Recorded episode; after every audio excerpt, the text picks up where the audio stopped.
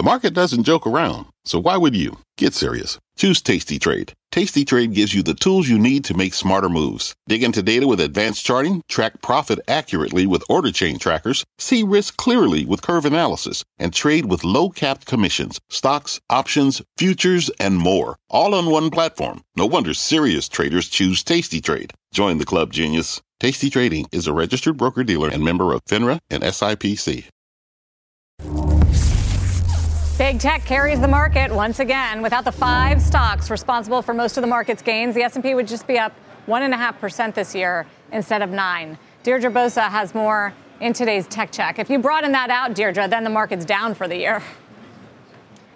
Right, or you could call it the Magnificent Seven, the Five, the Fang. Much has been made, is being made of tech's massive performance, outperformance this year. Turns out that 2022 was just a breather. Now, take your pick of historical milestones as well. U.S. tech's largest relative outperformance versus the S&P since January 1970 levels. It's the widest year-to-date gap between the Nasdaq and the Dow Industrial since the Nasdaq launched in 1971. Carl mentioned that one. And what about the concentration? Now, the rally uh, has been led by Sarah said five, but broaden that out to seven stocks. The mega caps that are driving the generative AI boom. They now account for 29% of the market cap of the S&P 500, 60% of the Nasdaq 100. JP Morgan said last month that the US stock rally has been driven by the narrowest leadership in a rising stock market since 1990. Dig a little deeper, and it's also semis as a sector. The SMH is up more than 40% this year. If you thought the NASDAQ was good, that makes the NASDAQ's 25% move look tame. Take Broadcom. This is a stock that Mizuho says has gone parabolic off Gen AI investor FOMO to find the next NVIDIA.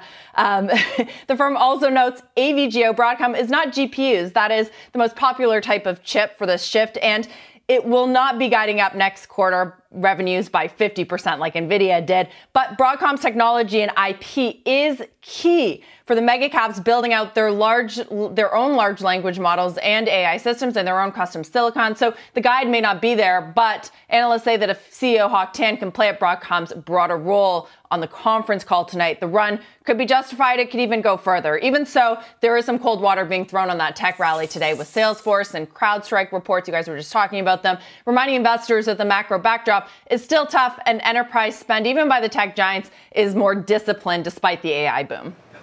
You know, listening to Nikesh Arora a few moments ago, Dee, uh, just talk about uh, the tech intensity of spending. It's sort of what Nadella has been preaching for a very long time that uh, the economy will get more and more concentrated in terms of how much we spend on tech, and this AI is just just one more chapter in that very long story.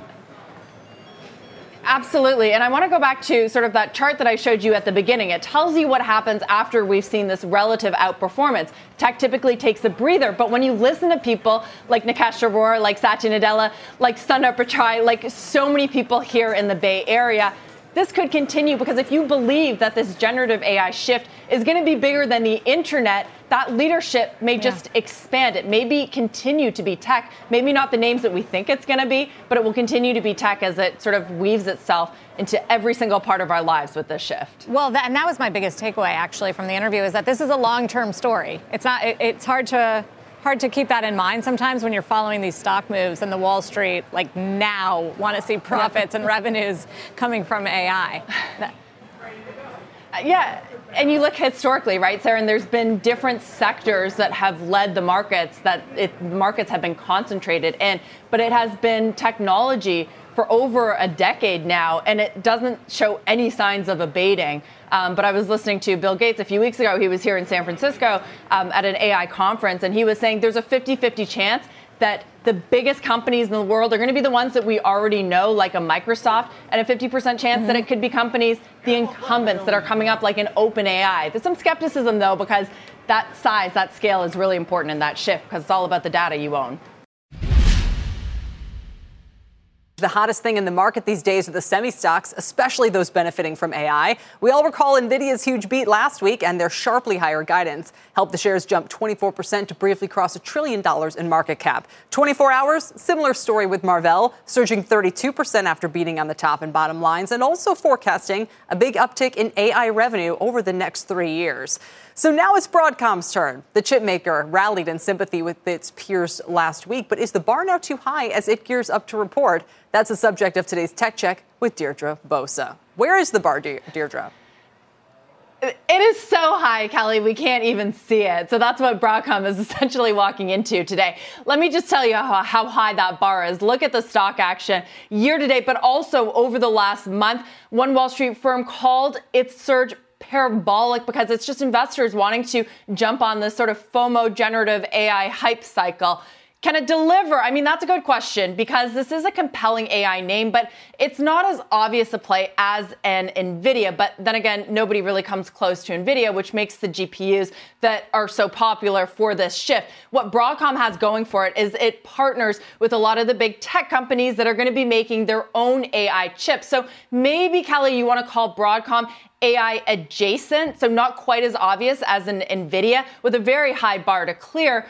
Um, Mizuho actually this morning had an interesting concept of an AI tourist investor. They think that they're getting something that is sort of an AI pure play, but when you look into Broadcom's financials, it actually still gets a lot of its revenue from some of those slower growth end markets like networking as well as software and storage. Um, so how is it going to play with those investors that think they're getting more of a per pure play, but may not, may have to wait a little bit longer for that AI shift to become more obvious and, and bleed through in the numbers. That's a great point. Wayne Branch this morning was also saying, you know, maybe Salesforce is indicative of the fact that just because you mention artificial intelligence doesn't mean your stock's going to benefit. And I'm not saying Broadcom doesn't have a legitimate business there, yeah. but, you know, do investors want to hear more, more detail, more granularity, more, you know, more dollars?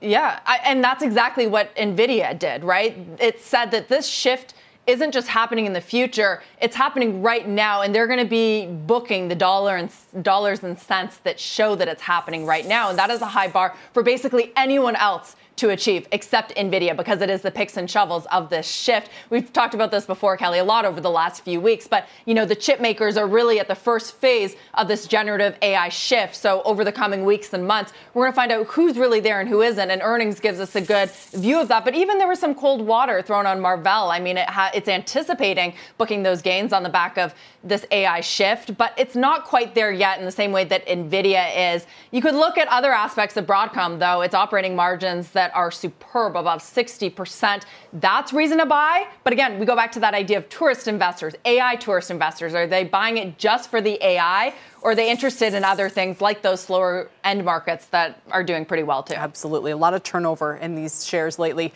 Deirdre, thank you. We look forward to seeing more in those results tonight. Deirdre Bosa. This podcast is supported by FedEx. Dear small and medium businesses, no one wants happy customers more than you do. That's why FedEx offers you picture proof of delivery, packageless and paperless returns, as well as weekend home delivery to 98% of the U.S. on Saturday and 50% on Sunday. See the FedEx service guide for delivery information. FedEx Ground service is also faster to more locations than UPS Ground. See what FedEx can do for your business. Absolutely, positively FedEx.